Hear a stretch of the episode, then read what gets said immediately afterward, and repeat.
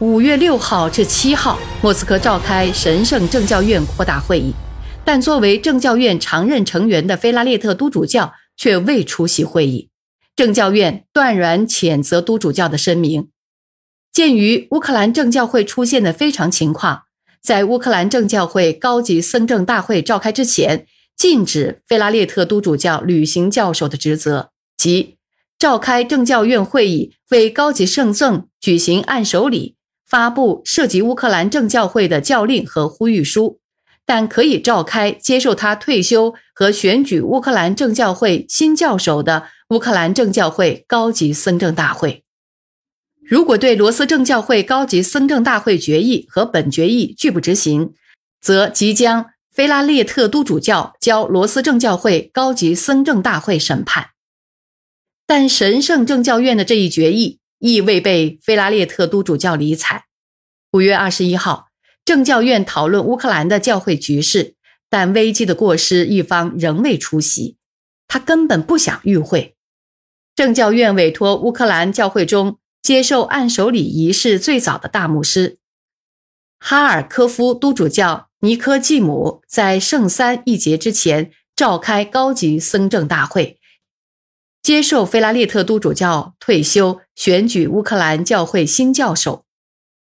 临时履行第一主教职责的任务，落在了尼科季姆都主教肩上。接到神圣政教院决议的通知后，菲拉列特都主教声称，他认为政教院的决定毫无道理，而且无效。五月二十六号，神圣大牧首阿列克西二世致电菲拉列特都主教。呼吁他拿出大牧师和基督徒的良心来，恳求他为了教会的福祉，服从教规所规定的上下级制度。同一天，菲拉列特都主教召集自己的拥护者在基辅开会。出席会议的有几名高级神职人员和俗家人，但没有一名高级僧正。会议拒绝罗斯正教会神圣政教院的决议，即。莫斯科政教院关于乌克兰政教会的所有决定均无效，因为这些决定违反了有关乌克兰政教会的独立和管理自主的现行规章制度。我们承认莫斯科和全罗斯大牧首阿列克西二世是目前由教规所规定的教首的同时，会议决议接着说，声明有意通过合乎教规的途径获得乌克兰政教会的完全独立。在这方面，我们一致支持我们的合乎教规的基辅和全乌克兰都教主菲列拉特。五月二十七号，尼科季姆都主教在哈尔科夫召开高级僧正大会，与会者有十七名大牧师，但菲列拉特都主教缺席。他不想参加这次会议，因为这次高级僧正大会对菲拉列特都主教表示不信任。要解除他的基辅主教职务。这之后，用无记名投票方式选举乌克兰教会的新教首。第二轮投票前，哈尔科夫的尼科季姆自动放弃候选资格，弗拉基米尔都主教当选乌克兰教会首脑。罗斯正教会神圣政教院在五月二十八号召开的会议上，批准了乌克兰教会高级僧政大会的决定。指定六月十一号召开罗斯正教会高级僧政大会，审理前都主教菲拉列特一案。神圣大牧首阿列克西二世根据一九九零年十月高级僧政大会通过的关于乌克兰正教会的决定，祝福新当选的基辅都主教作为乌克兰教会首脑履职。费拉列特都主教三次接到神圣大牧首发出的参加高级僧政大会的邀请。但他拒不出席。这之后，根据教规，会议可在被告人缺席的情况下审理案件。一九九二年六月十一号，在圣丹尼洛夫修道院召开高级僧正大会，由大牧首阿列克西二世主持。召开此次会议是专门为了审理指控前菲拉列特都主教反教会活动一案。有十四位高级僧正因为各种理由缺席会议。五名是乌克兰的，而其中的两名就是菲拉列特都主教和波恰耶夫主教亚科夫。当时他们还发表了声明，说他们不服从这次大会，一开始先听取了乌克兰教会十六位主教的声明，对菲拉列特都主教的分裂活动给予详尽无疑的说明，并多处引用教规加以有力的诠释，指出由于这些分裂活动，他应被剥夺教职。一系列发言均证实乌克兰众主教对他指出的指控是公正的，但菲拉列特都主教的私生活却几乎完全未予触及。当时，这个话题正为莫斯科和基辅的报纸所广泛讨论。前基辅都主教和波恰耶夫主教亚科夫两人被控犯有严重违反教规的罪行。最高僧政大会详细审理该案全部内容后作出决定：因菲拉列特都主教对下属神职人员态度冷峻傲慢、作风强横、敲诈勒索、行为不端、私生活不检点。致使信徒易受到恶劣影响。他还背叛誓言，公开对高级僧政大会诽谤辱骂，在遭到禁止的情况下，有举行宗教仪式，包括行按手礼，制造教会分裂，着将菲拉列特革去督主教之职，剥夺其各级圣贤以及教士的一切权利。罗斯正教会高级僧政大会的这一决定。要传达到各地区正教会首脑，以备周知。高级僧政大会致乌克兰正教会牧师和教民的公开信，对法庭的这一判决做了说明。他指出，菲拉列特和亚科夫被解除教职，不是因为信仰，而是因为对教会犯下的罪行，其表现为有意粗暴破坏神圣教规。至于授予乌克兰正教会，以合乎教规的完全独立问题，我们坚定相信，这个问题应通过召开各教区主教大会，以合法的、合乎教规的途径予以解决，并将大会决定同各兄弟教区的意愿协调一致。否则，我们面临的只能是给教会生活带来毁灭的新的分裂活动。菲拉列特前督主教和亚科夫前主教。不服从高级僧政大会的各项决定，同以安东尼为首的乌克兰自主政教会的为主教们进行谈判。谈判在乌克兰总统和政府庇护下在基辅举行，并于1992年6月25号已决定召开一次被禁止的神职人员和主张分裂的俗家人的会议，并把这次会议宣布为全乌克兰政教代表大会。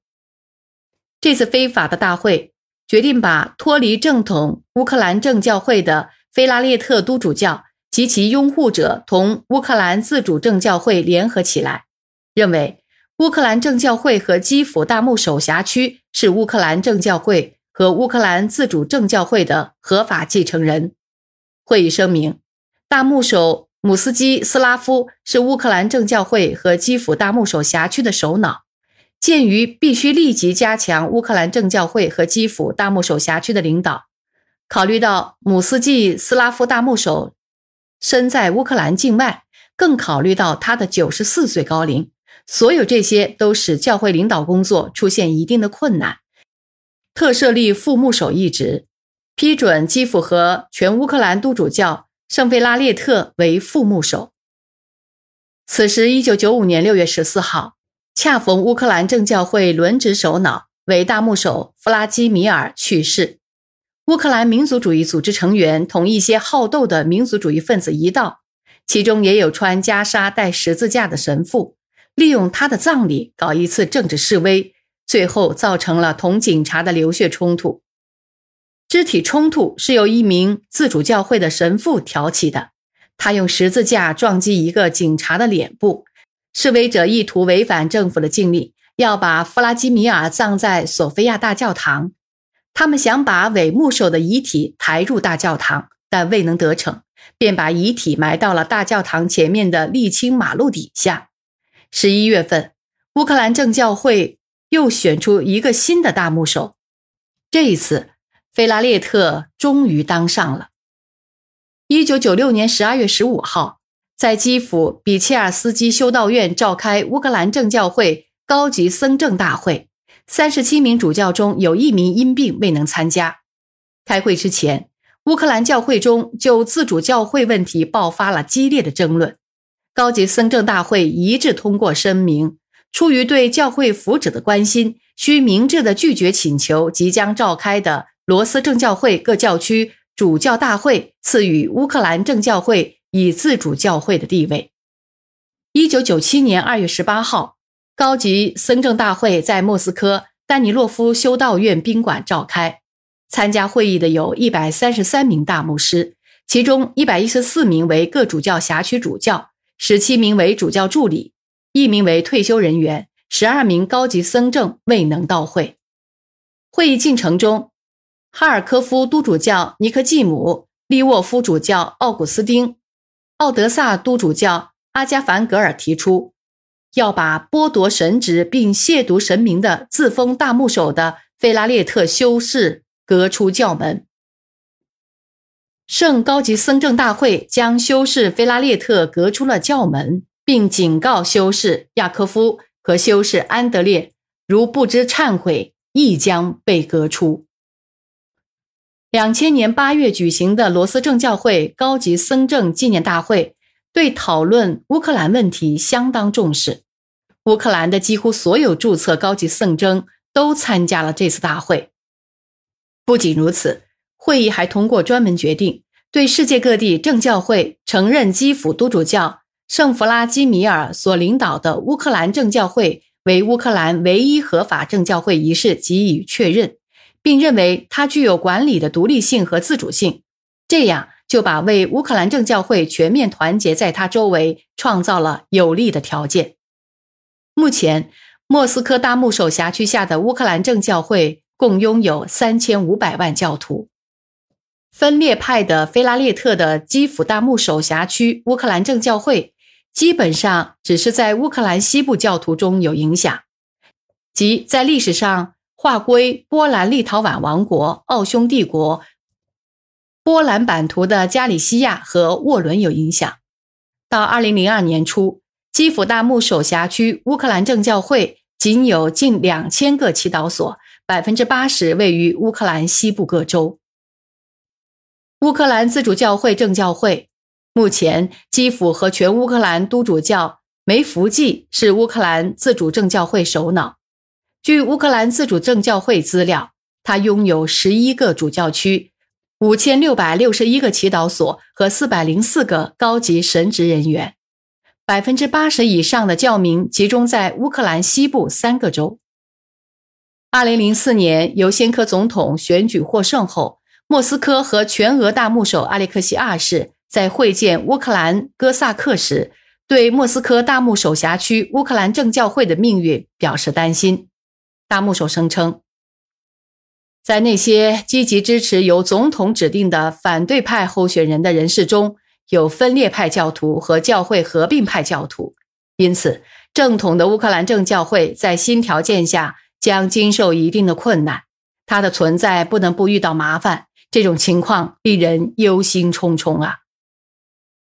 罗斯正教会首脑对哥萨克代表表示感谢，因为他们保护了基辅比切尔斯基修道院和波恰耶夫修道院，这些都是乌克兰正教的圣地。我想，现在这一点特别重要，特别迫切。鉴于最近时期乌克兰形成的复杂政治局势。有人可能会针对正统的政教会组织挑衅和进攻啊！阿里克西二世提出了这样的警告。当然，民族主义势力以后也可能利用俗家人达到自己的政治目的。